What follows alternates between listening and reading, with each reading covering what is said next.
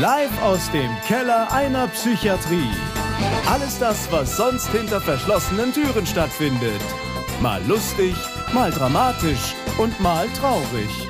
Echtes Klinikpersonal plaudert aus seinem Alltag. Jetzt bei einer neuen Folge Geschichten aus der Psychiatrie.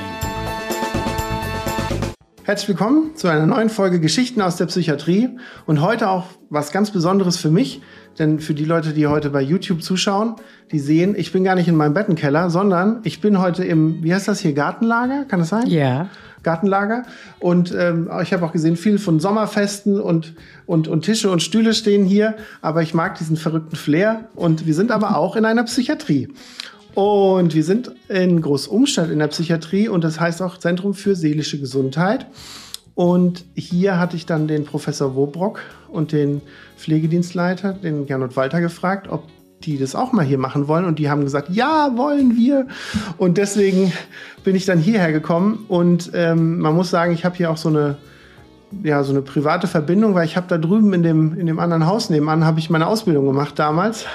Und deswegen bin ich natürlich dann halt auch hier drauf gekommen. Aber die okay. Psychiatrie stand damals noch nicht, als ich hier angefangen habe, äh, mit, mit eigentlich Arbeiten und, und Ausbildung machen. Und von daher war das für mich gar keine Option, hierher zu kommen. Aber umso schöner, dass ich sozusagen extern jetzt hier komm, hierher kommen kann. Und das freut mich sehr. Und heute haben wir auch einen speziellen Gast, mit dem ich theoretisch auch so zwei, drei Sachen verbinde. Tatsächlich, das werde ich auch gleich sagen. Ähm, haben wir zu Gast und zwar die Sonja. Hallo. Hallo. Sonja, du hast dir heute Kaffee gewünscht, weil wir haben am Anfang ja immer ja. einen Wunsch zum Kaffee. Ich würde sagen, wir schenken uns mal einen Kaffee ein. Und ich habe ja fast schon ein bisschen traurig reagiert, dass ich gesagt habe, warum denn bitte schön nur Kaffee? Und du hast gesagt, ja, weil ich heute gerne Kaffee trinke. So Hätt, hätte es denn auch was anderes sein können, theoretisch? Theo ja, aber dafür ist die Uhrzeit schlecht. Das lassen wir einfach unkommentiert. Sehr gut.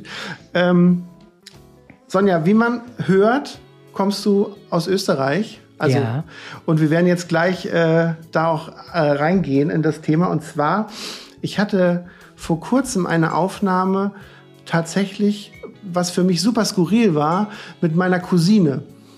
Und die Cousine ähm, war deswegen bei mir zu Gast, weil ich eigentlich, die sehe ich nicht so oft und ich habe ganz äh, oft auch schon mal mit meiner Tante, also mit ihrer Mutter drüber gesprochen und die war selber psychisch krank mhm. oder ist psychisch krank und das war aber immer so unter dem Deckmäntelchen der Familie gewesen und ich wollte halt mal alle Antworten hören und die kam dann zu mir und hat gesagt, ich erzähle dir alles. Das ist aber eine andere Folge, darum geht's gar nicht, aber die ist aktuell in Wien. Und mhm. zwar ähm, hat die da, äh, auch vom Studium her war die da gewesen.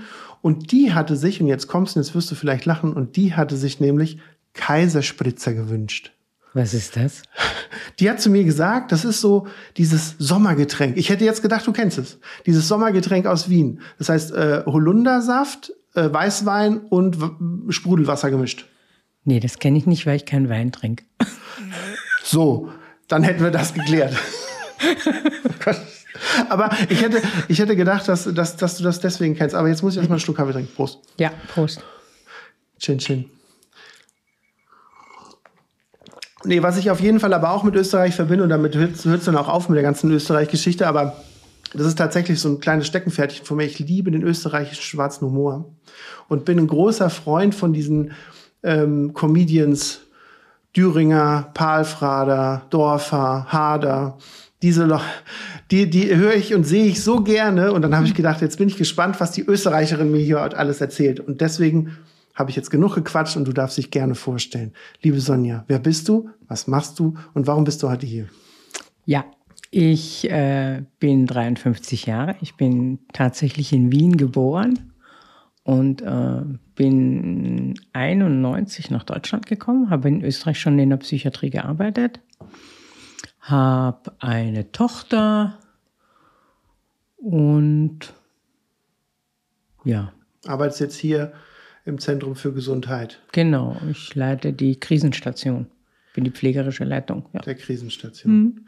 Ich habe zu dem Thema, weil ich hatte das ja, du hast mir so ein paar Fakten aufgeschrieben und zum Thema Krisenstation habe ich direkt eine Frage.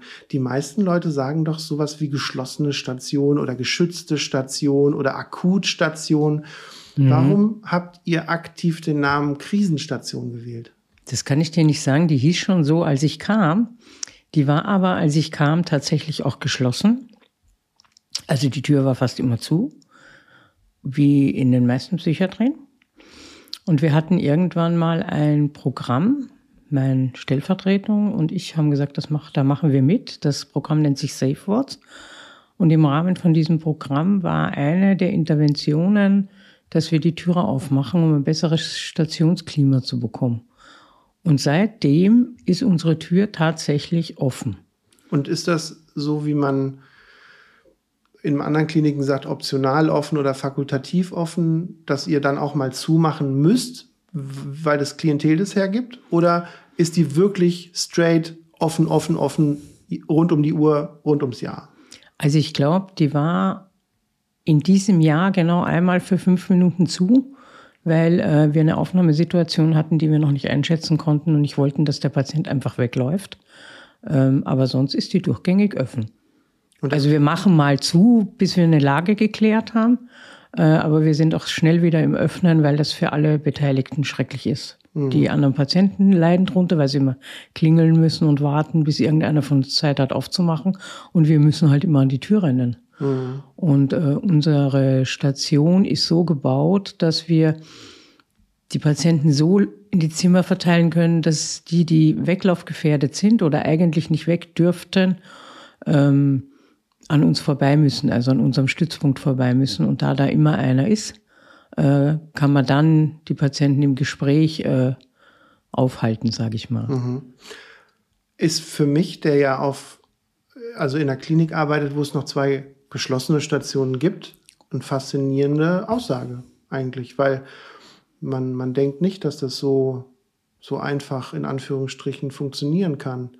Ist das, ähm, Habt ihr da sozusagen viel, ich, ich nenne es jetzt mal Ausfall, dass doch Leute durchgehen oder dass ihr doch Leute habt, die weggelaufen sind? Oder ich denke da auch an suizidale Patienten?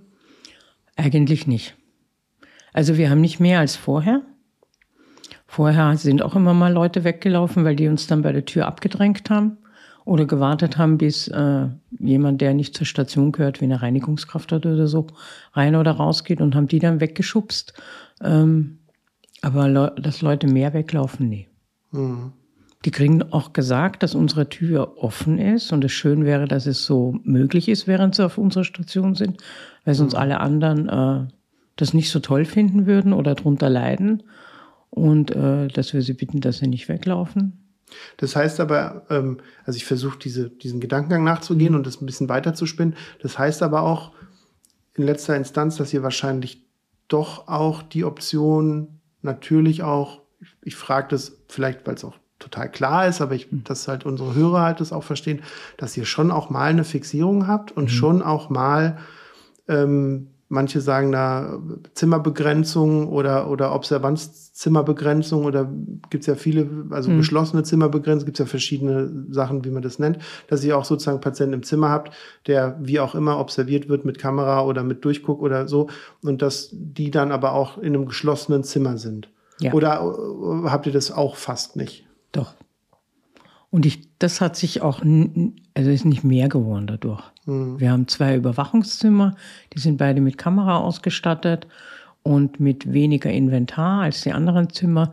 Und da sind Menschen drin, die, wo die Tür offen ist manchmal, manchmal ist die Tür abgeschlossen und manchmal sind auch fixierte Menschen drin. Dann sitzt allerdings einer von uns mit dabei. Mhm. Spannendes System. Weil ich, ich kenne das immer nur, dass man mhm. dann kurzfristig mal aufmacht und dann eigentlich mhm. auch schnell wieder zumacht. Da gibt es dann auch immer die, die Problematik, dass man dann sagt, okay, wir können tatsächlich die Tür auch nur aufmachen, wenn der Stellenschlüssel auch voll besetzt ist pro Schicht. Also dass dann, wenn es einer weniger wäre, dass man es auch gar nicht leisten könnte und so. Aber das, das habt ihr im Griff sozusagen. Wir haben uns am Anfang wirklich Gedanken drüber gemacht und haben alle möglichen Dinge überlegt, was könnte passieren, wenn wir das tun und äh, haben gedacht, das dauert lang, bis sich das etabliert. Und wir haben es probiert, Tür aufgemacht und seitdem ist sie tatsächlich offen. Wir haben sie nicht mehr zugemacht. Also das hat äh, alle unsere Befürchtungen äh, sind nicht eingetroffen. Mhm. Ja. Also was man da in dem in dem Background und verbessere mich, wenn ich falsch liege, aber ich glaube schon, dass das so passt. Es gibt ja in den Psychiatrien diese Gebietszugehörigkeiten mhm. der Patienten und nach mhm. Postleitzahlen. Mhm. Und wir sind ja nicht hier im Zentrum für Gesundheit in Großumstadt, im südhessischen Raum sind wir ja nicht in so einer Art Privatklinik, die äh, jetzt so die, die, die seichten Depressionsfälle aufnimmt, Nein. sondern ihr seid Vollversorger für die Region. Das ja. heißt wirklich alles, was sozusagen freiwillig, aber auch mit Polizei oder mit Krankenwagen mhm. hier reinfährt, nehmt ihr auf. Das heißt, die Aussage, dass die Station sozusagen offen ist, zählt auch bei so einer Vollbelastung einer Vollversorgung. Ja, ja. Finde ich super spannend. Einfach weil es halt viele Kliniken gibt, die das so noch nicht handeln. Ja, aber möglicherweise, weil sie sich nicht trauen oder weil die baulichen Gegebenheiten nicht so sind. Ne? Also mhm. unser Vorteil ist tatsächlich unser Stützpunkt. Wir können den Eingang einsehen und wir können äh, Patienten so verteilen, dass die am Stützpunkt vorbei müssen. Mhm. Und wir haben seit ein paar Wochen ist unsere Stationstür wieder offen. Die war in Corona-Zeiten zu, weil äh, meine Station die für Corona-Patienten war. Also ich habe in der Zeit auch umgebaut, war nicht so toll. Und jetzt haben wir die Tür wieder offen und jetzt haben wir ein ganz anderes Problem. Jetzt haben wir tatsächlich äh, ein Schild vor der Tür stehen, dass Besucher und Stationsfremde bitte klingeln und draußen warten. Also die vor der offenen Tür sozusagen genau, klingeln sollen. Weil ja unten die Tür auch offen ist und alle immer auf unsere Station kommen, weil wir die erste Station sind, an der man vorbeiläuft, wenn man äh, zu den Stationen will und die alle bei uns abbiegen und alle bei uns stehen und wenn keiner im Stützpunkt ist, weil wir gerade in der Küche sind oder so, dann gehen die auch einfach im Patientenzimmer, weil die jemanden suchen. Das heißt, wir haben jetzt äh, Sicherheitsmaßnahmen für Menschen, die, die reinkommen und nicht rauslaufen. So, also Sehr gut. völlig schräg eigentlich, ja. Sag mal, ähm, ich habe mir, ich weiß nicht, ob du die Frage vollends beantworten kannst, weil das eine Frage der Erfahrung ist, die du vielleicht nicht gemacht hast. Aber ich habe mir, weil ich hatte am Telefon auch schon gesagt, ich hatte mal eine spanische Ärztin da gehabt und habe die auch gefragt, wieso dieses spanische Psychiatriesystem ist. Und ich dachte mir so, ähm, gibt es Vergleiche für Österreich? Also in Deutschland, wie ist das gleich? Oder, oder, oder haben die ein ganz anderes System, wenn die mit psychisch Kranken umgehen? Das kann ich tatsächlich nicht beantworten, weil ich nicht weiß, was sich in den letzten Jahren da verändert hat. Als ich in der Psychiatrie gelernt habe, das ist jetzt schon über 30 Jahre her, mhm. da gab es akut und subakut, so hieß das damals, also offene und geschlossene Stationen. Äh, der Einweisungsgrund war nur Fremdgefährdung. Eine Eigengefährdung hat keine Unterbringung äh, zur Folge gehabt, so wie bei uns. Hier ist ja eigen- und fremdgefährdet, äh, die Unterbringungsarten. Ob das jetzt auch noch so ist, ich habe in so einer riesengroßen Psychiatrie, die so quasi so eine eigene Stadt war, gearbeitet. Da gab es in Wien auch eine, ich habe ein bisschen außerhalb gearbeitet. Und diese Psychiatrie, die jetzt so ganz außen war in Wien, die war so am Rand. Mhm. Und die wird gerade aufgelöst, weil die jetzt in ihre einzelnen Bezirke ziehen, sodass sie wohnortnah äh, sind. Also es gibt jetzt viele verschiedene Psychiatrien dann oder psychiatrische Abteilungen. Weißt du aus Eigeninteresse, weißt du, wie viele das sind? Ja, für jeden Bezirk eine.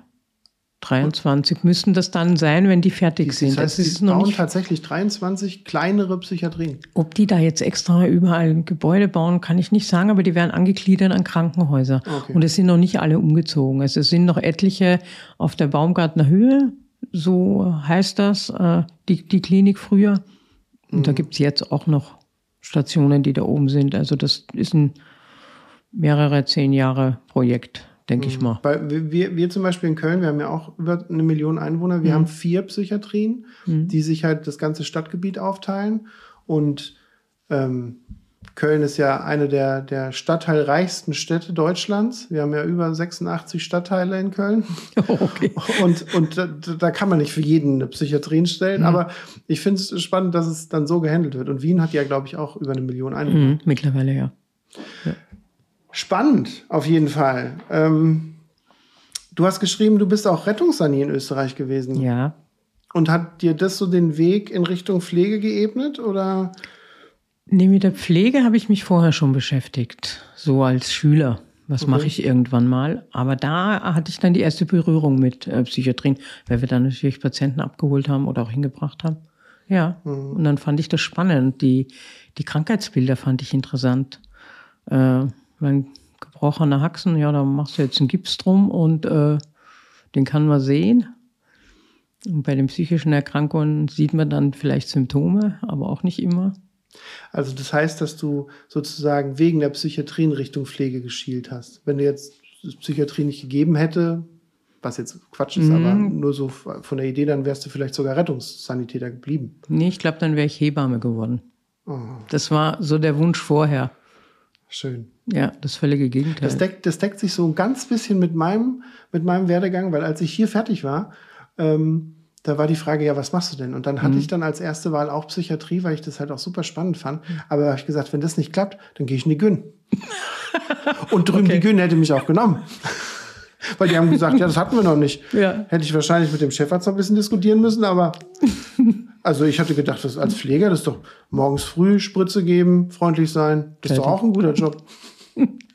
Also die, ich will das gar nicht degradieren, aber ich, ich mir hat es tatsächlich Spaß gemacht als Schüler. Ne? Also die Schüler jetzt, die kommen, wenn die dann sagen, also die Psychiatrie interessiert mich, dann sage ich immer, ja und für was wäre denn erste oder zweite Wahl? Und dann ist so, wenn wir im Prozent rechnen, sagen wir mal 80, 90 Prozent Intensiv oder Psychiatrie. Also die zwei sind immer in der Kombi. Echt? Ich habe ja. immer gedacht, es wären nur so fünf bis zehn Prozent, die sich wirklich in die Psychiatrie-Richtung interessieren. Also Aber wir haben viele, die äh, Interesse haben. Mhm. Das ist ja auch ein schöner Job. Ich meine, mhm. es, es, ist, es ist halt ein Pflegejob, wo man viel Pflege macht, sage ich immer, wo man ganzheitlich pflegt, weil du ja mit allem konfrontiert bist letztendlich. Ja. Und ich kann, wie gesagt, ich kann jemandem, der eine Depression aufgrund von einem grauen Star hat, zum Beispiel, kann ich die Depression nicht behandeln gescheit, wenn ich nicht auch den grauen Star mit behandle. So ist es. So ja. als Beispiel. Ne? Ähm, ja, du hattest mir zwei Schwerpunkte aufgeschrieben, die ich ganz gerne mit dir auch beackern will. Ähm, und einen der beiden, den, also beide sind sehr spannend, aber der eine, den, den fand ich für mich bahnbrechend, als du mir das gestern oder vorgestern am Telefon nochmal erzählt hast. Dann habe ich gesagt, what the fuck erzählt die mir da gerade? Also ich, ich, ich okay. habe ich noch nicht so gehört. Ähm, und zwar möchtest du mit mir über eine spezielle, ich nenne es mal Vorbehandlung für Borderline sprechen, die tatsächlich hier in Großumstadt, ich will fast sagen, einzigartig ist. Also es gibt wenige Kliniken, die das in Deutschland genauso handhaben, weil ihr das halt auch entwickelt habt, richtig? Meine Oberärztin hatte diese Idee, weil äh, in der Akutpsychiatrie dieses Krankenwelt immer Schwierigkeiten bereitet. Also sowohl den Patienten als auch den Mitarbeitern uns für keinen äh, irgendwie hilfreich endet, sage ich mal. Mhm. Die Patienten kommen nicht weiter und die Pflege ist frustriert. Mhm. Und die Ärzte auch. Ja. Ich, ich hatte mal in einer meiner vorherigen Folgen hatte ich eine Borderline-Patientin mhm. gehabt, die auch, ähm, auch einen, dementsprechenden schwerwiegenden Lebenslauf und auch, auch, auch schwerwiegenden Krankheitsverlauf auch hatte. Und das ist auch ganz spannend zu hören, ähm, wie die das so gehandelt hat. Aber ich möchte, bevor wir ganz kurz also bevor wir da reingehen, möchte ich ganz mhm. kurz, dass du vielleicht noch mal in wenigen Sätzen versuchst zu referieren, was eine Borderline-Störung eigentlich ist, wie wir das uns vorstellen können und ähm, was es auch so schwierig macht. Also ganz einfach erklärt ist es eine Störung der Emotionen. Also eine Störung der Regelung der, der Emotionen. Ne? Also dieses, äh, die Patienten beschreiben ja immer von 0 auf 100 sind die ja in gleich und jetzt und können das nicht steuern. Wenn man mit dem Patienten das bespricht, dann erkläre ich immer, naja, das ist wie schwarz und weiß. Ne? Es gibt nur schwarz und weiß, wenn man Farben nimmt. Ähm, Ich habe viel Grautöne dazwischen. Wenn meine Emotionen Farben wären, hätte ich auch ganz viele Grautöne. Das Krankheitsbild hat das nicht. Das gibt nur, es ist alles easy oder es ist alles schlecht.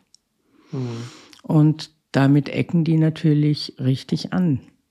Und zwar in allen Bereichen des Lebens. Und das Schlimmste, was passiert ist, wenn sie dann ihre Emotionen nicht regeln können oder gar nicht mehr steuern können, dass sie dazu übergehen, sich selber zu verletzen. Ob das jetzt ist eine Strafe, als sich selber bestrafen, wenn man wieder was nicht hingekriegt hat, oder um wieder ins Hier und Jetzt zu kommen, weil man gerade irgendwie ganz woanders ist, in einem anderen Bereich äh, der Sphäre oder wie auch immer das nennen will.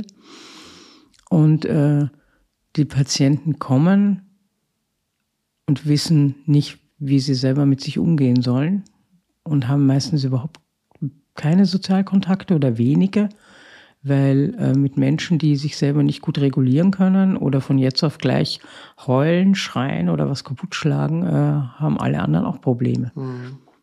Ich habe ähm, einfach, weil mich sowas auch interessiert, ich meine auch aus vom Berufswegen, ich habe vor kurzem mal im Netz zufällig ein Zitat von einer Borderline-Patientin gelesen, die auch ähm, sagen sollte, wie sie ihre Diagnose sieht oder, oder wie sie damit umgeht. Und das Zitat war, und jetzt kann ich mal gucken, ob du damit sozusagen konform läufst. Das Zitat war, ich persönlich sehe die Diagnose Borderline nicht als Erkrankung, sondern lediglich als ein Anderssein. Ich nehme meine Gefühle anders auch extremer wahr als Nicht-Betroffene und besitze eine andere Denkweise. Das führt dazu, dass ich mich in gewissen Situationen anders, also ungewohnt verhalte. Mhm. Weil da war auch die Frage, wie sie das erklären würde, und dann ist ihr das halt mhm. zu ähm, in den Kopf gekommen und hat es dann geschrieben. So würden das meine Patienten wahrscheinlich auch beschreiben. Ja, das heißt, dass, und das fand ich so die markanteste Aussage, dass es eigentlich gar nicht so als eine Erkrankung, sondern einfach nur als ein Anderssein gesehen wird. Oft, ja. Mhm. Und dass die halt einfach dann auch Schwierigkeiten haben, da halt mit, mhm. mit Dingen einfacher umzugehen, wo wir als nicht äh, Borderline-Patienten sozusagen da oft gar kein Problem mit haben, sondern die halt ganz mhm. oft so von links nach rechts oder fünfmal nach hinten fallen. Oder ja, das wenn, das, ne? wenn das Anderssein dazu führt, dass man nicht weiterkommt im Leben oder, oder keine Kontakte mehr hat, weil die sich abwenden, dann ist es erst ein Problem. Ne? Vorher mhm. ist das, ist das, es, wie es ist. Das Besondere an der ähm, Krankheit, was ich noch ansprechen wollte, ist ja das Thema Medikamente. Mhm. Weil wenn man sonst Persönlichkeitsstörungen sicher betrachtet, in aller Couleur, wie es sie gibt, sagt man ja oft, ja, das verhaltenstherapeutisch zu behandeln und, und Medikamente sind da eher so eine Randbewegung. Und bei der Borderline-Störung ist es ja anders. Ist das bei euch in Großumstadt auch so, dass ihr schon auch Borderline-Patienten dann dementsprechend auch mal forciert Medikamente sozusagen im Rahmen der Symptome auch anbietet oder sagt ihr, nee, wir setzen da auch auf super verhaltenstherapeutische Ansätze, gerade auch in dem Kontext, was wir gleich noch besprechen, diesem Drei-Wochen-Plan? Also Medikamente helfen, ja, aber es ist immer besser, wenn man ohne zurechtkommt. Also wir bieten die an in der Krise, dass die im Mega-Notfall ein Medikament haben, worauf sie zurückgreifen können. Manche nehmen auch dauerhaft ein Medikament äh, und andere kommen ohne klar. Da gibt es keine Pauschale, kein. Wir entscheiden das individuell und eigentlich entscheidet der Patient, brauche ich das oder brauche ich es nicht. Es gibt Medikamente, die helfen, eine Anspannung runter zu regulieren. Es gibt Medikamente, die helfen, diese Gedankenkreisel zu stoppen. Ähm, aber natürlich ist vorrangig zu gucken, dass man auch ohne hinkriegt. Mhm. Ja, aber wenn das nicht der Fall ist, dann äh, gibt es immer Medikamente, die man im Notfall nehmen kann. Sehr gut. Ähm, ich würde sagen, wir reden gleich über den Drei-Wochen-Plan. Mhm. Dann hast du noch einen anderen spannenden Schwerpunkt, der auch noch angesprochen wird. Und du hast natürlich mir auch noch zwei, drei Geschichten mitgebracht. Mhm. Aber jetzt muss ich erstmal noch einen Schluck Kaffee trinken. Okay. Prost.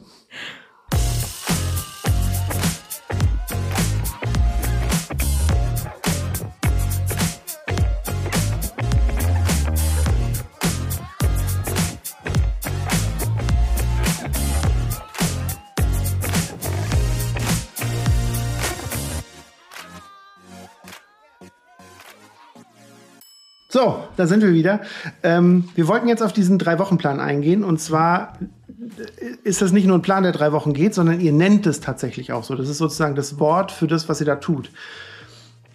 Ich wiederhole noch mal kurz. Krisenstation, Borderline-Patienten und die müssen ja eine Therapie eigentlich machen, die sich DBT-Therapie nennt und dafür gibt es Voraussetzungen. Und ihr habt jetzt eine Therapie geschaffen, die sozusagen davor stattfindet. Was ist das und was kannst du uns darüber sagen? Also das heißt drei Wochen Programm. Eine Therapie an sich ist es nicht. Es ist eine Unterstützung, um besser bei der Therapie, die tatsächlich empfehlenswert ist, äh, anzukommen.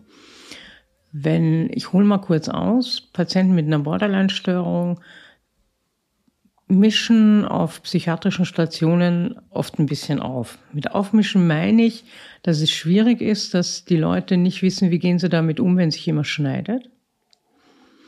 Das blutet, das ist eine Katastrophe, jemand darf sich nicht selber verletzen. Aber es gibt keine Gruppenangebote, wo die dran arbeiten können, stattdessen was anderes zu tun. Also diese sogenannten Skills zu lernen. Der Auftrag einer Akutpsychiatrie ist ja immer, ähm, Fremd- oder Eigengefährdung äh, zu verhindern, zu reduzieren und danach geht es weiter in eine Therapie bei allen Krankheiten. Wenn Menschen mit einer Borderline-Störung kommen und einem normalen Therapieprogramm wie Ergo, Bewegungstherapie teilnehmen, dann hilft das für die Struktur vom Tag. Das hilft, äh, um Ablenkung zu haben, aber das hilft nicht für das eigene Problem. Und tatsächlich sollten die verhaltenstherapeutisch arbeiten. Dafür brauchen sie aber eine Klinik, die nur darauf spezialisiert ist und die viel Zeit investiert. Also die Gruppenausrichtung ist verhaltenstherapeutisch. Und in der Akutpsychiatrie haben wir das nicht. Und immer wenn äh, Patienten mit der Störung kamen, war dann also man nennt das immer, die Teams wurden gespalten, ne? das hört man das ja ganz oft. Ne? Ja. Mhm. Die einen sagen, der macht das absichtlich und die anderen sagen, nee, der macht das nicht absichtlich, aber der kann das auch was anderes machen. Ja, aber wenn keiner mit denen trainiert, dann lernen die das nicht. Und die kommen in die Psychiatrie, wenn sie sich selber verletzen, wenn sie sagen, ich bringe mich um oder auch etwas tun. Und ganz oft kommen sie mit Polizei. Und dann steht man in der Akutpsychiatrie und hat nichts für die Leute, weil so viel Personal, dass man sich mit jedem Einzelnen lange hinsetzt und guckt, wo kommt's her, ihm die Krankheit erklärt. Das ist ja nicht eine Sache von einer Stunde, sondern mit ihm dann auch erarbeitet, was ist denn gemeint mit, äh, die Gefühle können nicht reguliert werden. Da ist noch was dazwischen, zwischen dem Schwarz und Weiß. Das alles macht man in der DBT-Therapie, die sehr, sehr lange dauert, Monate. Kannst, kannst du gerade sagen, was DBT ausgesprochen heißt, damit die Leute äh, Didaktisch Behavioral Therapie, genau. genau. Das ist ein schweres Wort. Das ist ein doofes Wort, genau. Genau, also theoretisch ähm, lernend sich das Verhalten zu ändern. Genau. Didaktisch, Behavior, ja. Therapie. Selber zu gucken, was mache ich denn stattdessen? Mhm. Das mache ich nicht hier nebenher. Da aber diese Patienten immer wieder in die Akuttherapie kommen, also in die Akutklinik kommen, äh, war dann irgendwann hier in Großumstadt meiner Oberärztin klar, also irgendwas muss man machen, damit die A eine Hilfestellung bekommen, äh, dass sie überhaupt bei einer Therapie ankommen können, bei einer richtigen. Und wir brauchen etwas, das sich auf das Wesentliche reduziert, weil wir natürlich, äh, unser Auftrag ist immer noch Akutpsychiatrie und wir nicht so viel therapeutisches Personal haben, wie wir bräuchten. Mhm. Ja, und dann haben die Ärztin, die Oberärztin und wir uns hingesetzt und haben geguckt, was brauchen die? Was brauchen die vom Arzt? Was brauchen die von der Pflege? Und haben ein Programm zusammengestellt von, für drei Wochen, wo sie am Ende einen Notfallplan haben, also ihre Notfallkiste mit verschiedenen Skills und Skillsketten und einen Krisenplan. Was, was und diese, eine Empfehlung, ja. wo es weitergehen kann. Die, die ganzen Fachbegriffe, mhm. Skills, Skillsketten, mhm. Notfallplan, kannst du das so ein bisschen mhm. mit, mit, mit, mit Inhalt füllen? Ein Skill ist nichts anderes als ein, eine Tätigkeit oder äh, ein Gedanke, den ich einsetze, um etwas anderes zu ersetzen. Mhm. Sag mal ein Also einfaches Beispiel. statt schneiden, kaue ich auf der Chili-Schote rum. Auf der Chilischote. wenn ich äh, angespannt bin. Ne? Wenn ich frü mich früher geschnitten hätte oder verbrannt hätte, äh, um Anspannung loszuwerden, dann probiere ich jetzt was anderes stattdessen aus. Etwas, das mich nicht so schädigt, das meinen Körper nicht so schädigt und mit dem andere Menschen vielleicht auch ganz gut umgehen können. Ne? Weil es ist äh, nicht so schlimm, wenn vor mir einer sitzt, der eine Chili-Schote kaut, als wie wenn einer vor mir sitzt und sich gerade schneidet. Mhm. Und äh, ein Notfallplan ist ein Plan, wo drin steht, für welche Bereiche, also das wird so eingeteilt in so Spannungsbereiche, für welchen Bereich setze ich denn welches Verhalten dann ein? Und äh, wie achte ich auf mich, dass ich nicht bei, wenn ich explodiere, erst anfange, auf mich selber zu achten, sondern wie achte ich denn schon vorher auf mich? Wie kann ich mich selber beobachten? Und wie kann ich in Situationen, die immer eskalieren zum Beispiel, ähm, anders dran gehen? Damit ich gar nicht in so einen Hochanspannungsbereich komme. Und von Hochanspannungsbereich spricht man so bei 70 bis 100 Prozent, wenn man es in Prozent einteilt. Das, das klingt ja, als wenn ihr so richtig so, so eine Art Rüstzeug den Leuten mitgebt, dass ihr dann sagt, hey, ähm, umlenken, auf sich selber achten. Und, und ist die Erfahrung so, dass die nach drei Wochen das so richtig drauf haben, dass sie sagen, ach krass, jetzt habe ich so richtig was gelernt? Oder, oder ist es auch dieses Phänomen von, okay, ich habe es jetzt gehört, aber das Anwenden, Lernen kommt in den nächsten Jahren? Das ist unterschiedlich. Manche sind damit wirklich gut gewappnet dann und äh, können gut weiterarbeiten an sich selber. Und manche sind in einem halben Jahr wieder zurück und äh, brauchen einfach eine Auffrischung. Weil im Alltag sieht das Ganze ja dann immer noch mal anders aus als in der Klinik. Wenn ich das in der Klinik trainiere, äh, dann muss das natürlich auch im Alltag umgesetzt werden. Und alles, was man sich angewöhnt für eine spezielle Sache, ist im Alltag schnell vergessen wieder. Ne? So ist es da auch. Und könnt ihr dann sozusagen guten Gewissens die Leute nach diesem Drei-Wochen-Programm dann auch in die DBT in Fachkliniken dann auch überweisen und die sagen, das hat echt Sinn gemacht, also das hat uns richtig was gebracht oder sagt ihr, da müsst ihr noch nachbessern, das ist noch nicht ganz so perfekt oder, oder das sind auch von den Inhalten, das ist was ganz anderes, was die eigentlich lernen? Also die Inhalte sind aus dem DBT, äh, aber das ersetzt das nicht. Und das soll eine Hilfestellung geben, dass die Menschen dann überlegen, traue ich mir das zu, möchte ich das? Also wir überweisen niemanden nach drei Wochen äh, in irgendeine Klinik mit dem DBT. Wir empfehlen das. Und die Patienten werden auch extra für dieses Programm aufgenommen. Das heißt, die kommen stationär, von mir aus mit der Polizei oder auch freiwillig, weil gerade eine Krise ist. Wir meistern zusammen die Krise und stellen und sagen dann aber, wir bieten das an. Überleg dir, ob du das brauchst, ob das hilfreich ist für dein, äh, deinen Alltag und um weiterzukommen. Und dann sagen die, möchte ich, möchte ich nicht. Und wenn sie möchten, kommen die auf eine Warteliste, bis wir wieder eine bestimmte Anzahl von Patienten haben. Ähm, und dann rufen wir an und sagen und bestellen ein und sagen, kommt zur Aufnahme und Das wir heißt, ihr machen macht das so mit euch. gruppenweise, Mhm, ne? Also genau, ihr macht jetzt nicht genau. sozusagen Ja. jeder, der reinkommt per Krise, dann sofort drei Wochen Therapie Ja. und dann habt ihr einen, der Ja. ist in der dritten. Woche, einer in der ersten, einer in der zweiten, Ja. sondern ihr macht so ein bisschen Und Päckchen. Im Endeffekt stellen die Patienten sich alle ihre Sachen, die sie eigentlich benötigen, selber zusammen. Wir bieten eine verschiedene Auswahl an und unser Wissen. Aber das, was ihnen hilft, das, was sie benötigen, das können die bei uns austesten. Die können, wir haben so Skillsboxen heißen die, für verschiedene Anspannungsbereiche. Da sind verschiedene Dinge drin. Da ist ein Würfel drin. Kennst du diesen Würfel, den man so dreht mit den, Den Farben früher? Ja. Mhm. Genau. Wenn ich angespannt bin, äh, kann ich mich damit ablenken. Den nutzen viele. Also ich würde ihn in die Ecke schmeißen, weil ich ein ungeduldiger Mensch bin. aber, äh, aber, aber viele Patienten äh, nutzen das, um sich runter zu regulieren. Und wir haben äh, dieses typische Chilischoten, wir haben auch äh, Ammoniak äh, zum Riechen. Also wir haben für alle, alle alle äh, Sinne etwas und dann probieren die aus und gucken, was bin ich für ein Typ? Reagiere ich eher über Schmecken oder eher über Fühlen oder über Hören? Äh, und wir haben eine ganze Palette da und die suchen sich raus, was zu ihnen passt, womit sie gut arbeiten können und stellen sich so ihren, ihren Notfallkoffer zusammen. Ich denke, dass, und das denken sich vielleicht auch viele, vielleicht eine banale Frage, aber wenn ich mir vorstelle, jemand hat so eine Krise und es gibt doch so eine Art Therapie, die sich DBT nennt, mhm. in so einer Fachklinik, warum gehen die nicht direkt dahin?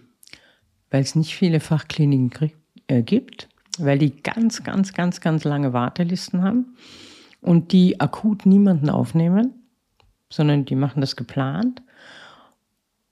Und da muss man schon sehr selbstreflektiert meiner Meinung nach hinkommen. Also akut suizidal darf man da nicht sein.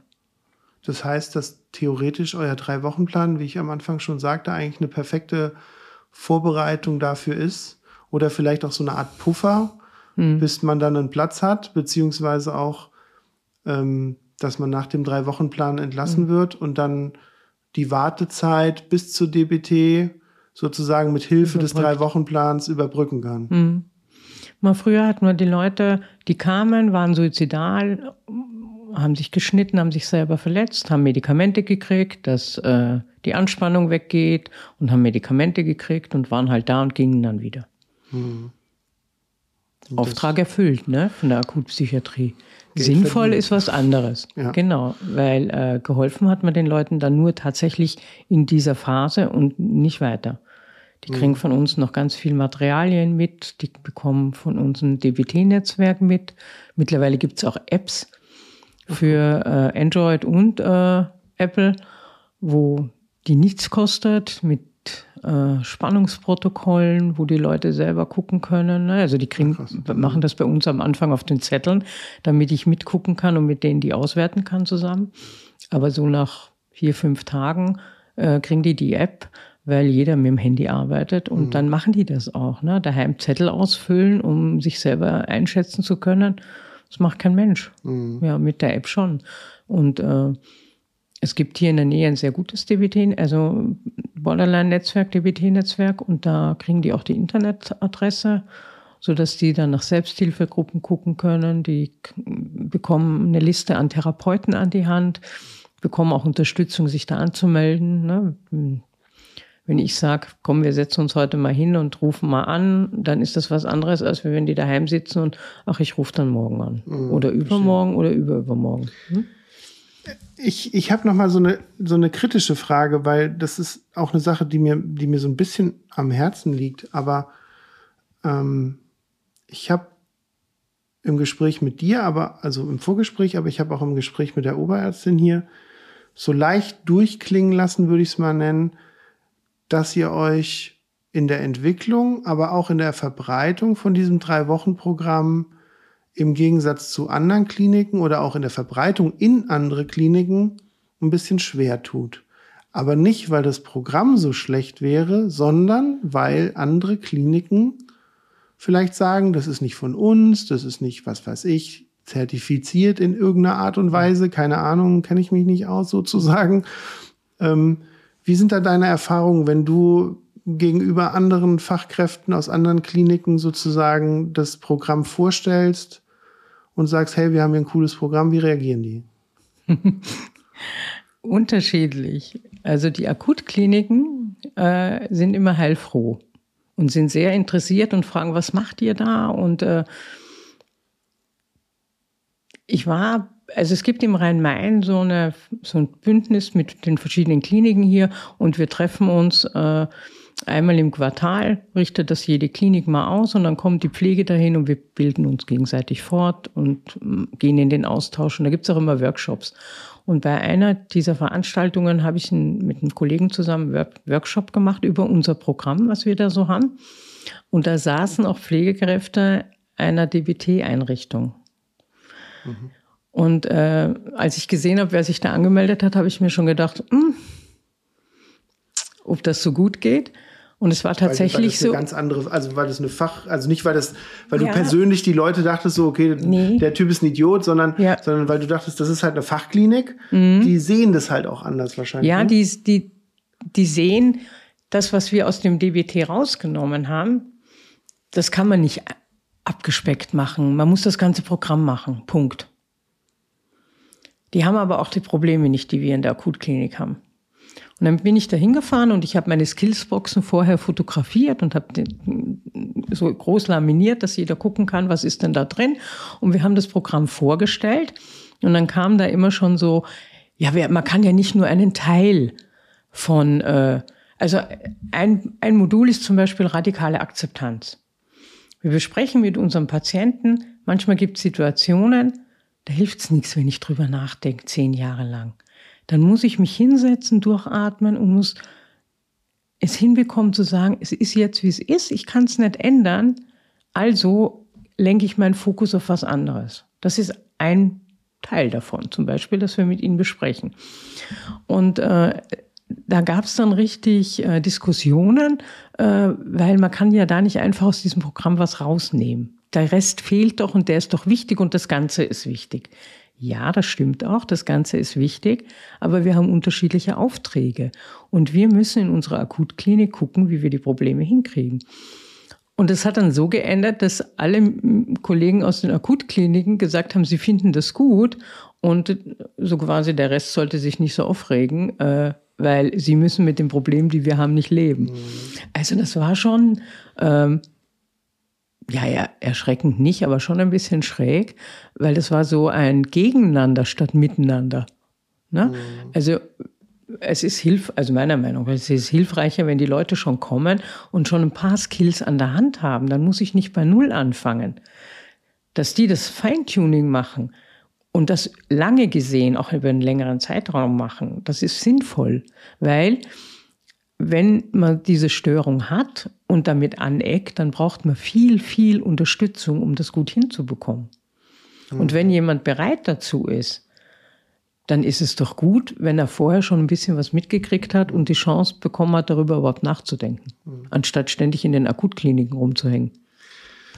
Das heißt, ich würde zum Abschluss dieses Themas würde ich ähm, sozusagen einen kleinen Appell an die Akutkliniken raussenden, die, wenn sie sich das mal anschauen wollen oder Interesse haben, dass sie sich hier ans Zentrum für Gesundheit in Großumstadt gerne wenden können, an dich oder an die Oberärztin, mhm. die das mitentwickelt hat.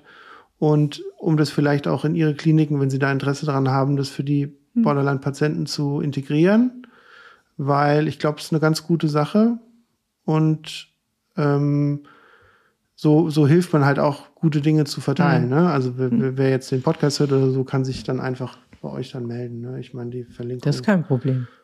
Mhm. Weil ich glaube, das ist ja dann auch hilfreich am mhm. Ende. Gut. Ähm, du hast aber noch einen zweiten Schwerpunkt sozusagen mitgebracht.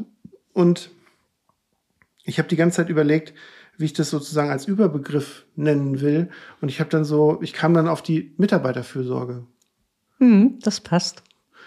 Ähm, was, ich, ich lasse ich lass dir einfach mal den Raum darüber zu sprechen, weil ich fand es auch ein wichtiges Thema, aber ich glaube, du kannst es sozusagen selber am besten erzählen, was dir wichtig ist in dem mhm. Kontext. Ähm, mein Job als Leitung ist auch der, darauf zu gucken, dass meine Mitarbeiter so arbeiten können, dass sie selber nicht krank werden. Und in Anbetracht dessen, dass es immer öfters Übergriffe gibt und äh, die Aggressionen mehr geworden sind, ist es umso wichtiger zu gucken, wie, wie kriegen die Mitarbeiter eine Unterstützung dabei, wenn ein Patient stundenlang sie beschimpft, wenn sie nebendran sitzen. Was macht das denn mit dem Mitarbeiter? Ähm, was kann ich tun, damit der Mitarbeiter morgen noch genauso motiviert auf die Arbeit kommt äh, und nicht äh, sich krank meldet? Mhm. Und ich glaube, das ist ein ganz wichtiges Thema, das jahrelang einfach vergessen wurde oder nicht so beachtet wurde. Das ist, glaube ich, jetzt auch nicht unbedingt nur in der Psychiatrie so. Wir haben halt Extremsituationen, das haben aber andere in anderen Bereichen auch. Mhm. Aber ich glaube, wir haben eine Kultur, dass wir sowieso anders aufeinander achten. Und deswegen ist es einfach wichtig.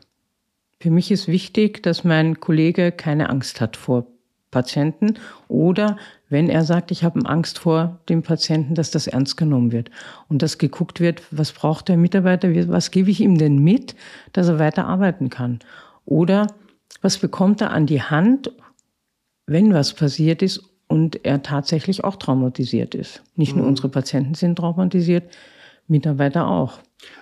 Was sind denn so ganz einfach gesagt, was, einfach gesagt, aber was sind denn so Ideen, wenn du zum Beispiel sagst oder mitbekommst, der Mitarbeiter, die Mitarbeiterin hat vor dem Patient oder der Patientin Angst und tut sich schwer, die zu betreuen in der mhm. Schicht. Was sind Gedanken, wo du oder Ideen, was, was du so jemandem dann sagst oder wie du sowas variierst?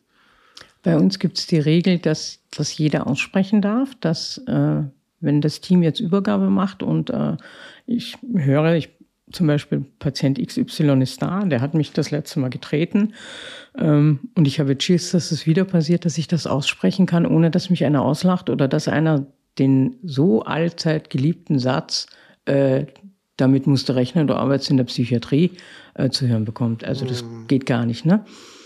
Sondern das, der, ja, der ist besonders schön, ne? Ja, genau. Wieso? Du wirst doch dafür bezahlt, dass du vermöbelt wirst. Nein, werden wir nicht. Ich habe ich hab in der, in der, ich mache zum Staffelfinale, wenn immer eine Staffel rum ist, mache ich so eine Solo-Folge, wo ich selber erzähle, was ich so erlebe. Mhm. Und in der ersten habe ich darüber gesprochen, wie, wie, wie den ersten Suizid, den ich tatsächlich mitbekommen habe.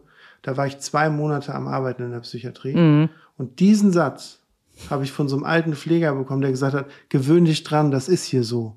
Mhm. Der hat gesagt, seinen ich, Job nicht verstanden. habe ich gesagt, ich will mich nicht dran mhm. gewöhnen müssen, dass das so hier, das ist hier mhm. auch nicht so, so Nein. in dem Sinne. Ich, das, weißt du, wie ich meine? Ja. Ich fand das ja. ganz, ganz schlimm und ich meine, ich war da 23. So, mhm. ne? Das war echt schlimm. Und da gab es noch keine Mitarbeiterfürsorge in dem Kontext. Mhm. Ja, dafür muss man eigentlich sagen, sind noch genug Mitarbeiter da geblieben. Rein, also man, sie hätten auch aufhören können, alle die das hören. Und ich habe den Satz auch schon öfters gehört in meinem Psychiatrieleben, sage ich jetzt mal. Nein, wir sind, äh, in unserem Haus gibt es eine ganz bestimmte Kultur und die heißt, wir achten aufeinander. Das heißt, wenn ein Mitarbeiter sagt, ich habe Angst vor dem, dann habe ich das ernst zu nehmen, auch wenn ich selber nicht Angst habe vor dem Patienten.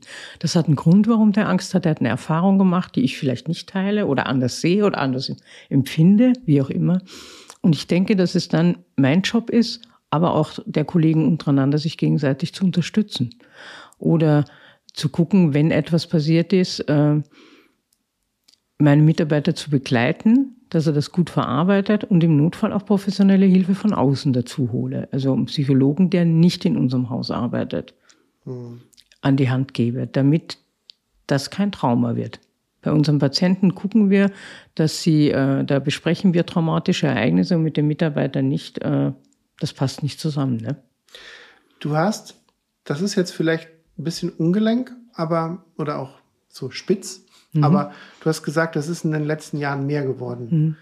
Und dann, und ich, ich frage das extra einfach, weil ich das so ein bisschen aufgearbeitet haben will. Du hast aber im ersten Teil so ein bisschen erzählt, wir machen gute Erfahrungen mit der offenen Tür und, mhm. und, und, und die Patienten nehmen das gut an. Und dann denke ich so, wo ist dieses Potenzial der mehr werdenden Aggression? Also wie kommt das? Oder, oder was denkst du, woher das kommt? Also ich glaube, ein Teil sind äh, die andere Art von Drogen als von vor 30 Jahren, die einfach viel aggressiver machen. Ja, und dann diese, also manche Krankheiten an sich wenn jemand wahnhaft ist und denkt, äh, er kann äh, irgendein schlechtes Ereignis wie die Welt geht unter oder was auch immer da im Kopf rum ist, nur abwenden, indem er jetzt irgendwas anzündet oder so, dann wird er das tun. Er wäre ja blöd, wenn er es nicht macht. Ne? Aber das, äh, das ist ein, zwei Tage und danach hat man das meistens im Griff. Aber diese Spitzen gibt's natürlich. Ja. Also ich, ich finde, um solche Sachen zu erklären, weil solche, also die Aussage ist mir jetzt nicht fremd. Also ich mhm. meine, arbeite mhm. in dem Beruf ja auch.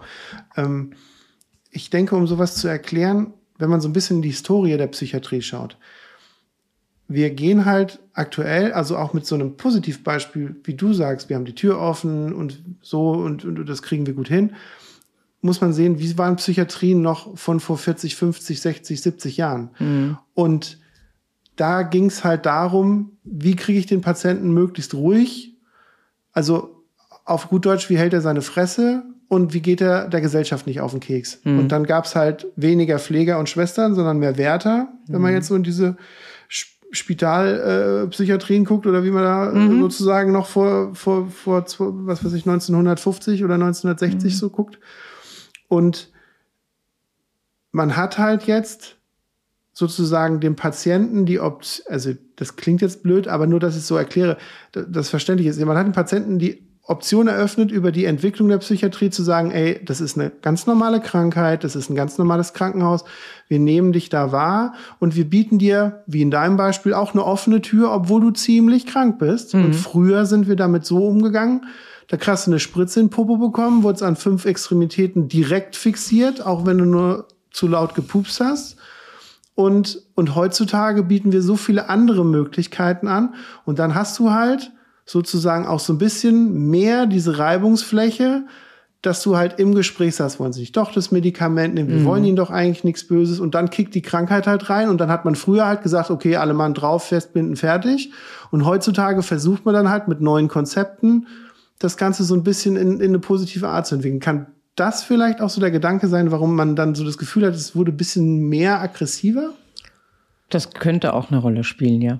Ja, weil das Ziel ist ja nicht, die Leute ruhig zu stellen und dass sie nichts mehr reden, sondern das Ziel ist, dass sie die Angst von uns verlieren und verstehen, warum sie Medikamente nehmen sollen und möglichst wenn die Krankheit wiederkommt, äh, vielleicht frühzeitiger kommen, dass es gar nicht so schlimm wird. Mhm. Das erreiche ich natürlich nicht, wenn ich äh, so wie vor 20, 30, 40 Jahren die Leute einfach festbind, niederspritz und äh, ja. Mhm. Ein heißes Thema mhm. und immer diese Gratwanderung, was ich halt auch im Netz auch immer wieder lese, sei es, sei es positive Art, aber auch so von so typischem Psychiatrie-Bashing, Trolling, wie man es so nennen will, wo Leute ihre Erfahrungen gemacht haben, die vielleicht etwas verquer äh, auch wahrgenommen haben in ihrer Krankheit. Mhm. Ähm, da werde ich in dem Kontext wahrscheinlich auch, ähm, weil ich da auch so im Vorgespräch so ein bisschen darüber geredet habe, mit, mit der Oberärztin mhm. von der hiesigen Klinik sprechen. Da freue ich mich auch schon drauf. Ähm, aber das sind, das sind alles Dinge, die man da äh, im, im Kopf halten muss, auf jeden Fall. Mhm. Und, und, und eben auch halt, dass es halt für den Patienten ist, auch. Also es ist sozusagen für den Mitarbeiter, aber auch für den Patienten, so dass beide sich sozusagen damit besser fühlen, dass es sich halt entwickelt. Ne? Also ja. wir sind halt so weit davon entfernt, noch ähm, von, von den Psychiatrien, wo wir gerade von geredet haben, aber auch als die Psychiatriereform 1975 kam, wo das dann in Kliniken ging, auch selbst da sind wir ja viel, viel weiter entwickelt. Hm. Also finde ich, wenn man das gerade so es historisch aufarbeitet. Gott sei Dank viel getan, aber da ist noch Luft immer nach oben. Aber ganz viel. Ja, ja ich, ich glaube, das hat auch so ein bisschen damit was zu tun, ähm, dass, dass dann die Medikamente äh, vielleicht auch noch besser werden. Und ich habe gerade letztens ja. in dem Podcast, wo ich, wo ich selber zugegen war, äh, vom Kölner Stadtanzeiger, habe ich gesagt, dass, dass wir wahrscheinlich in 200 Jahren über die Scheiße lachen, die wir hier machen und wir wahrscheinlich dann eine Psychose behandeln wie einen leichten Schnupfen oder so. Das wäre schön. Das wäre für alle Beteiligten schön, weil die Nebenwirkungen sind nach wie vor äh, ja. Nicht, nicht die nettesten, deswegen äh, nehmen viele die Tabletten auch nicht, nachzuvollziehen. Ja. Sonja, ich äh, muss jetzt noch einen Schluck Kaffee trinken und jo. dann will ich noch deine Geschichten hören. Wir hören uns gleich wieder.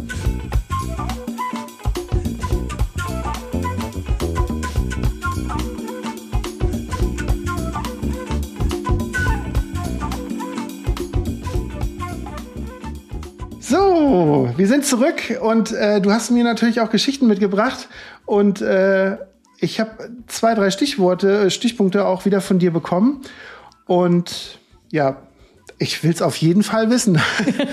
und zwar die ersten Punkte waren, du hast eine 90-jährige Yogalehrerin mal äh, betreut und mhm. die hatte eine Schizophrenie. Ja.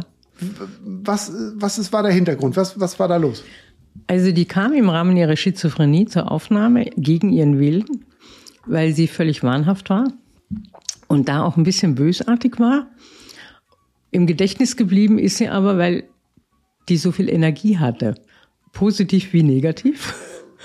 Sie, äh, die war 91 oder 92 und war so ein laufender Meter, würde man hier sagen. Also die war vielleicht 1,40 mhm. so und war völligst verrückt. Und äh, wir haben viel mit ihr durchgemacht. äh, weil sie ihr Zimmer verwüstet, also viel durcheinander gemacht und immer wieder viel Einzelkontakte gebraucht hat und viel Kontakte, damit sie überhaupt äh, uns vertraut und den Medikamente nimmt. Ähm, dummerweise, und das war, glaube ich, für das ganze Team schrecklich, wir mussten die auch einmal für eine halbe Stunde fixieren, weil wir dachten, sie hat einen Herzinfarkt und sie hat sich äh, keinen Blutdruck messen lassen, kein Blut abnehmen lassen. Das heißt, wir mussten sie fixieren, um damit ein Arzt überhaupt Blut abnehmen kann. Mhm. Und ähm, das hat Gott sei Dank die Beziehung nicht so belastet, dass sie dann die Medikamente nicht mehr genommen hat. Aber die war, als sie dann wieder wahn, nicht mehr wahnhaft war, war das eine total nette. Vorher war die, die hat uns beschimpft mit Wörtern, die kannte ich gar nicht. Ne? Und äh, als sie dann nicht mehr wahnhaft war, war das eine total nette Person, so eine fröhliche, die, äh, die war früher Yogalehrerin und das hat man dann gemerkt. Ne? Die hat äh, dann immer gesagt, ach komm, ich mache mit euch Übungen und so und hat dann auch die Mitpatienten mitgerissen. Ähm, was traurig war, war, dass sie dann äh, eine Krebsdiagnose gekriegt hat. Also da war, da wo wir dachten, es ist irgendwas nicht in Ordnung, war tatsächlich was nicht in Ordnung. Aber das war nicht das Herz.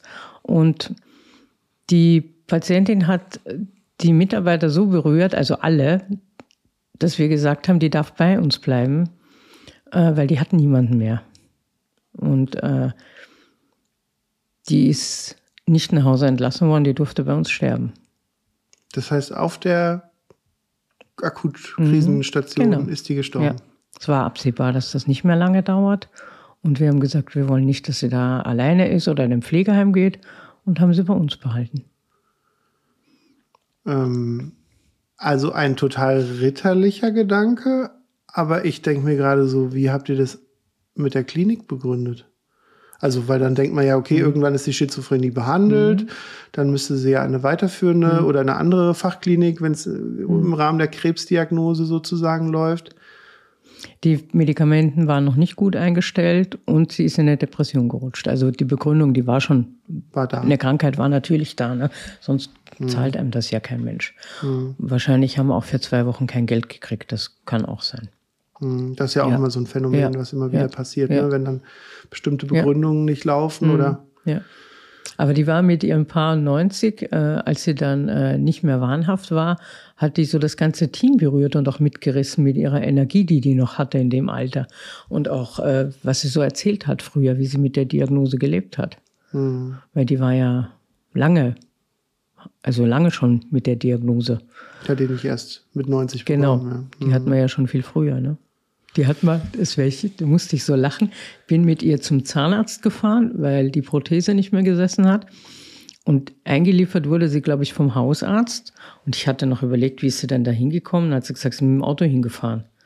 Und da musste ich innerlich so lachen, weil ich gedacht habe, wie ist denn die kleine Frau in die Pedale gekommen? Und habe mir vorgestellt, dass das Auto aussieht wie so völlig verbeult. Und dann waren wir nach dem Zahnarzt bei ihr zu Hause, weil sie gesagt hat, sie würde gerne noch mal die Blumen gucken, mal nach Hause wieder gehen. Und dann waren wir bei ihr zu Hause und dann hat sie gesagt, sie muss ihre E-Mails checken. Das okay. fand ich spannend. Sie hat dann das Modem angeschmissen. Und äh, zum Schluss, bevor wir zurückgefahren sind, sagte sie, sie würde gerne noch mal ums Auto laufen und möchte gerne gucken, nicht, dass die Betreuerin, die das Auto vom Hausarzt wieder zurückgefahren hat, eine Delle reingefahren hat. Und dann kam ich mit ihr da an, an ihrem Auto, und das war ein knallroter Polo, zwei Jahre oder so alt, nicht eine Schramme dran. Der, der zu dieser Aufnahmesituation mit äh, der äh, völlig durchgeknallten, äh, sehr beschleunigten kleinen Person äh, hätte ich darauf gewettet, dass der zehn Beulen hat. Das ist, das deckt sich so ein bisschen, was ich auch schon ein paar Mal gesagt hatte, auch in dem Podcast und auch immer wieder auch den Schülern erzähle, diese, diese ehrliche Menschlichkeit, mhm. die dann auch immer wieder durchscheint, wenn die Krankheit so am Verschwinden ist oder mhm. weg ist oder, oder, ja. oder die einfach den Patienten besser geht. Die ist, also das ist so der, der, der Hauptmotor, warum ich gerne in der Psychiatrie mhm. arbeite, dass ich einfach merke, ich, ich kann was bewegen und ich kann den Leuten helfen und ich habe das Gefühl, die gehen einfach besser als vorher nach Hause. Mhm. So. Und klar habe ich das Gefühl, wenn ich in einer äh, Chirurgie arbeite und habe dann jemanden irgendwie das Bein geschient und, und, und das über mehrere Wochen und immer Verbände gemacht.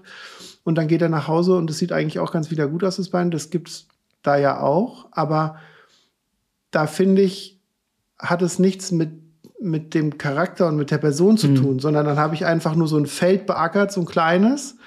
Und bei, in der Psychiatrie hat man halt diesen Menschen kennengelernt und dann hat man den auch also lieben gelernt in, in so einer professionellen Weise, ne? Mhm. dass man den einfach auch äh, dann gern hatte und sagte, hey, echt cool und so. Und das geben die dann ja auch so zurück. Ne? Mhm. Also dieses, wir begleiten die ein ganzes Stück in ihrem Leben. Ne? Die sind also, manche sind nur kurz da, aber viele sind halt auch länger da. Mhm. Und äh, die, die Rückmeldungen, dieses, dieses Freundliche dann, wenn die Leute wieder gesund sind und sagen, Mensch, danke, dass du mir geholfen hast. Äh, das hat man in einer ganz anderen Intensität als auf einer Chirurgie oder so. Mhm. Mhm. Ja, das ist der. Mhm. Und es ist spannend, wie, wie anders die Menschen sind, wenn sie gesund sind. Mhm. Also eigentlich erschreckend auch dann, was so eine Krankheit aus dem Menschen macht mhm. in so einer Krankheitsphase. Ne? Ja, ich hatte zum Beispiel auch schon, das ist immer so, wenn es dann so eine persönliche Danksagung, ich meine, man freut sich über jede Karte, mhm. über jede Klischee-Merci-Packung, die dann kommt. Ja. Oh mein Gott, bitte schenkt uns kein Merci mehr, sondern andere Sachen. Vielen Dank. So. genau. ähm, aber ich, ich hatte zum Beispiel auch in meiner äh, Laufbahn hatte ich zum Beispiel auch schon viele Autoren und Autorinnen gehabt. Also die dann, die dann halt ein Buch geschrieben haben, über egal, also jetzt nicht mhm. über Psychiatrie, sondern über egal was, ein Roman oder, oder irgendwie, hatte mal eine, die, die, die hatte so diesen Reiseführer geschrieben oder so. Und dann haben die uns den geschenkt, was dann so ein richtig persönliches Geschenk ja ist, ne? wo man dann sagt so, cool, ist ein Buch, kannst du mhm. was mit, mitnehmen so mhm. und kannst du das angucken. Oder wir hatten auch mal, der ist dann auch äh, leider gestorben, wir hatten mal so ein so einen ganz bekannten Internisten gehabt, ne, also ein Arzt, der bei uns war und der uns dann auch irgendwie so zehn Bücher geschenkt hat, was er geschrieben hatte über halt so, so Fachbücher. Mhm. Und wir dann, oh, können wir uns weiterbilden und es war einfach nett. Mhm. Also diese Geste ist dann einfach ja. super nett und das hat dann was, was Persönliches auch, ne. Mhm. Und dann, dann merkt man, was man in den Leuten ja auch bewegt mit der Arbeit, die man tut. Ja. Ähm, du hast mir noch eine Geschichte, äh, noch zwei Geschichten aufgeschrieben. Und zwar geht es um eine also eine Sache, die mich vor kurzem ja schon wieder betroffen hat, weil ich bin im Februar das zweite Mal Papa geworden, aber du hattest mal eine schwangere, fixierte Patientin. Ja, das war so ziemlich das Schrecklichste, was ich, glaube ich, erlebt habe. Die ähm, hatte eine drogenindizierte Psychose und ähm, war so wahnhaft, dass sie das Kind nicht wollte und äh, sich das Kind immer selber aus dem Leib reißen wollte. Und sie hat sich dann auch selber verletzt. Und das hat dazu für, geführt, dass wir, weil wir nicht viele Medikamente geben konnten, mhm. ähm, die tatsächlich über eine lange Zeit fixiert lassen mussten. Und äh, also dieses jemanden festbinden müssen ist äh, für alle Beteiligten nicht toll, also für den Patienten nicht, für die Mitarbeiter auch nicht, sowas mit ansehen zu müssen. Und eine Schwangere, das äh, vielleicht, weil ich weiblich bin. Ich habe das als ganz schrecklich empfunden. Und wir haben die damals mit was ganz Skurrilem dann hingekriegt. Die fanden meinen Nagellack so toll. Ich hatte damals, also damals gab's die Hygiene war noch nicht so in der Psychiatrie. Und ich hatte damals so einen silberfarbenen Nagellack und sie wollte immer auch so einen Nagellack. Und dann konnten wir die tatsächlich nur entfixieren, weil ich ihr versprochen habe, dass ich ihr mit diesem Nagellack alle drei Tage die Nägel lackiere. Und sie hat dafür versprochen, dass sie den Stimmen nicht nachgibt. Und das hat tatsächlich funktioniert. Aber bis wir auf so eine blöde Lösung kamen, äh, also die, die war bestimmt vier oder fünf Wochen fixiert. Das muss man sich mal vorstellen. Vier bis fünf Wochen in diesem Bett. Ich, ich weiß, also was heißt ich weiß, ich fühle, ich fühle gerade, dass es sicher einige Hörer gibt, die jetzt hinter meiner Schulter sozusagen mir ins Ohr schreien und sagen, bitte frag diese Frage, ich will sie wissen, ich glaube es. Es gibt ja sowas, das nennt man das Recht auf die eigene Krankheit. Mhm. Warum, und ich frage das extra überspitzt, warum hätte man nicht sagen können, okay, sie will das Kind nicht, Pille danach, Abort, was auch immer, keine Ahnung, Abtreibung, das kann man mit, sicher auch medizinisch mit der Krankheit begründen. Warum wird so jemand und wie gesagt, also mhm. ich frage das mhm. überspitzt einfach, weil ich glaube, dass so eine Frage aufkommt. Warum tut man so jemanden in dem Moment und in dieser Situation dann festbinden und dann fünf Wochen festhalten und ihn zwingen, in Anführungen, in dicken, dicken Anführungsstrichen, zwingen, das Kind auszutragen? Was die war schon Gedanken? im fünften, sechsten Monat.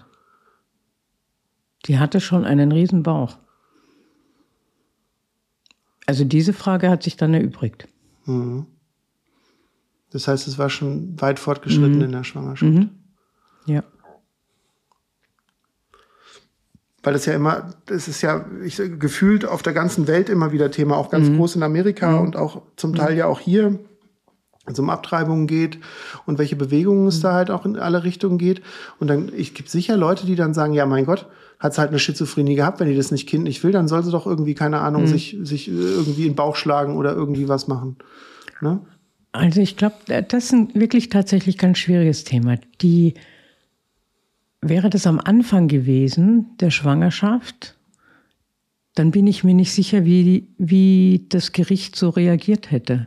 Weil bei jemandem, der wahnhaft ist, einen Abbruch durchzunehmen, äh, da kann man davon ausgehen, dass das möglicherweise nicht der gesunde Wille ist. Und ein Gericht entscheidet ja immer äh, im im Sinne für denjenigen und im Sinne für dieses Kind. Und äh, was die damit einfließen lassen in ihre Entscheidung, ob jemand, der zwahnhaft ist, äh, das äh, absehen kann oder begreifen kann, was er da gerade entscheidet, ähm, ist, glaube ich, auch vom Gericht her unterschiedlich. Aber ein Arzt, der eine Abtreibung zum Beispiel durchführt, obwohl er weiß, dass jemand wahnhaft ist, ich weiß nicht, das ob das jemand machen würde. Mhm. Ne, weil es ist nicht, nicht die eigene Entscheidung in dem Moment. In dem Moment entscheidet die Krankheit. Und äh, ja, man, man kann ja auch mhm.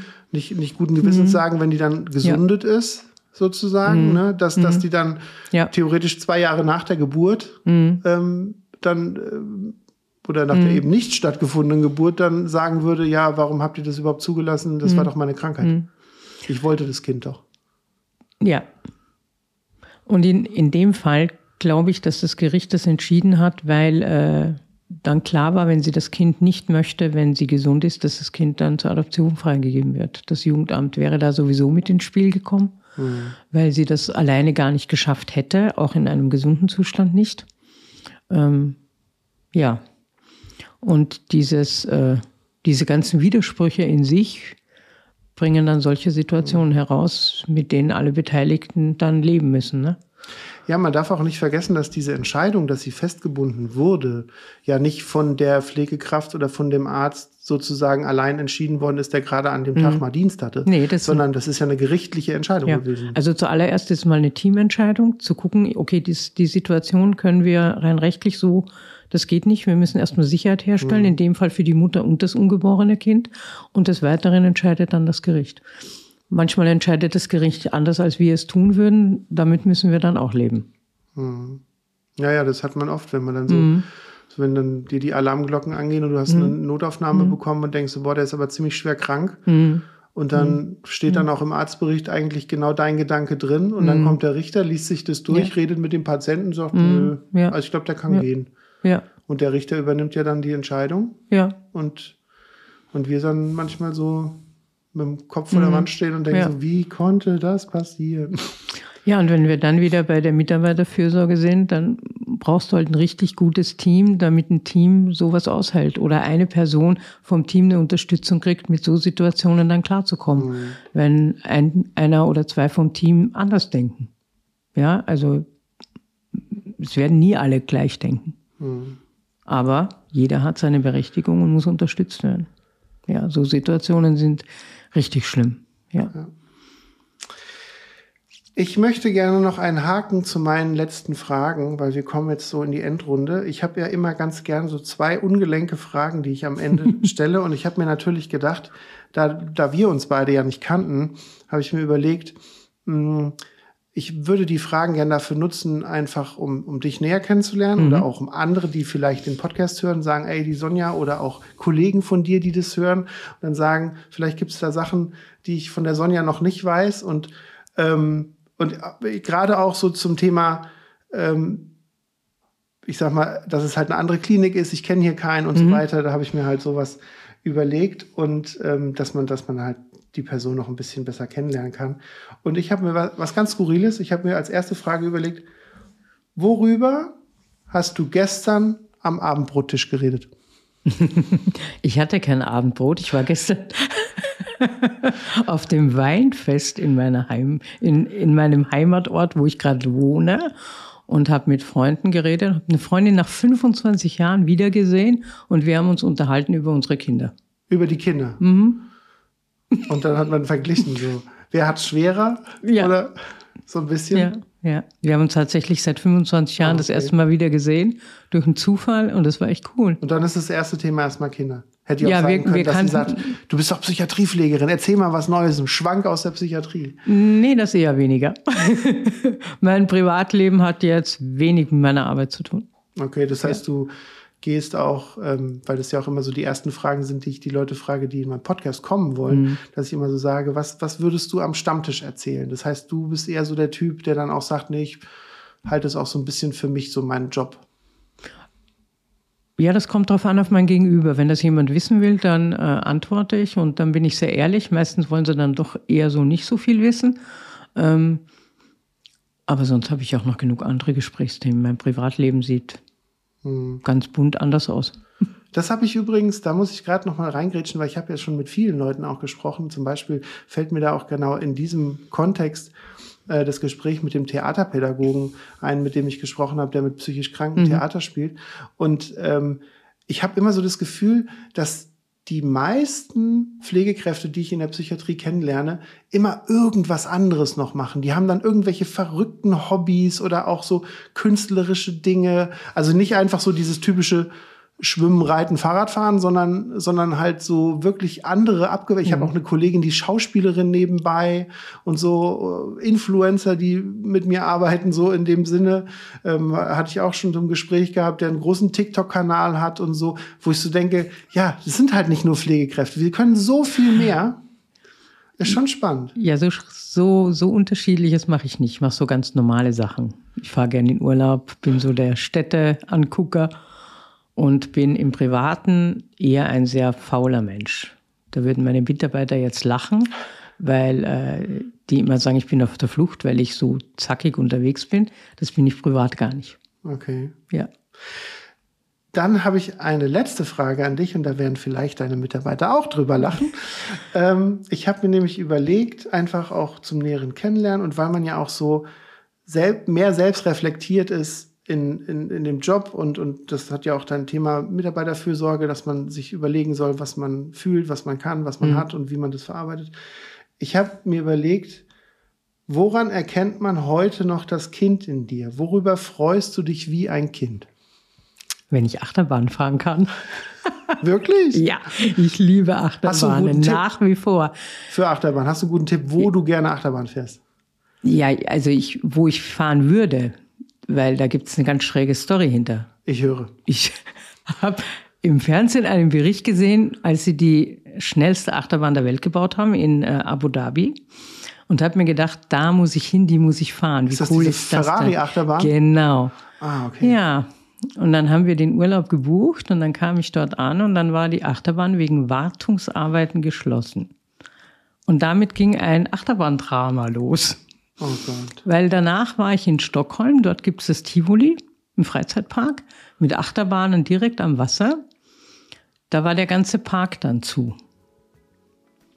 Oh. Und dann dachte ich, okay, ich fahre dann lieber in Deutschland Achterbahn und stand dann irgendwann mit äh, der Tochter meiner Freundin an der Achterbahn an. Erste Reihe fußfrei, logischerweise. Und äh, kurz bevor wir einsteigen konnten, wurde die Achterbahn geschlossen wegen eines technischen Defektes. Und dann dachte ich, okay, jetzt buche ich einen Urlaub in Florida. Da gibt es so viele Achterbahnen, die können gar nicht alle zu haben. Jo, dann kam Corona. Oh Sie hatten zu. Seitdem lachen immer alle, wenn ich sage, ich würde gern Achterbahn fahren. Aber ich liebe Achterbahn. Also ich kann dir gerne in dem Kontext hier im Podcast ein Bett anbieten. Ich komme aus Köln, 20 Minuten von Brühl entfernt. Ich da ist weiß. das Phantasialand. Ja, dort da war die Achterbahn mit dem technischen Defekt. Genau. Und du darfst gerne nochmal kommen, kannst dich bei mir aufs Sofa legen und dann den ganzen Tag die Black Mama rauf und runter fahren. Cool, ja, das würde ich dann machen. Alles klar. Sonja, es war mir ein Vergnügen, mit dir zu sprechen. Es hat wirklich viel Spaß gemacht und ich glaube auch, ähm, dass, dass einige andere Leute in Akutstationen da auch aus dem Gespräch was mitnehmen können. Auch, ähm, glaube ich, für die, für die Patienten, die Borderline-Patienten, dass die vielleicht auch andere Ansätze nochmal gehört haben. Mhm. Und ich kann nur nochmal den Appell wiederholen, die sollen sich bei dir hier im Zentrum für Gesundheit in Großumstadt melden und vielleicht hilft es ja dem einen oder anderen etwas mehr. Und ich erwarte dich dann in Köln. Ja, danke für die Einladung. Das nehme ich an. Alles klar, mach's gut. Bis dann. Tschüss. Danke, tschüss.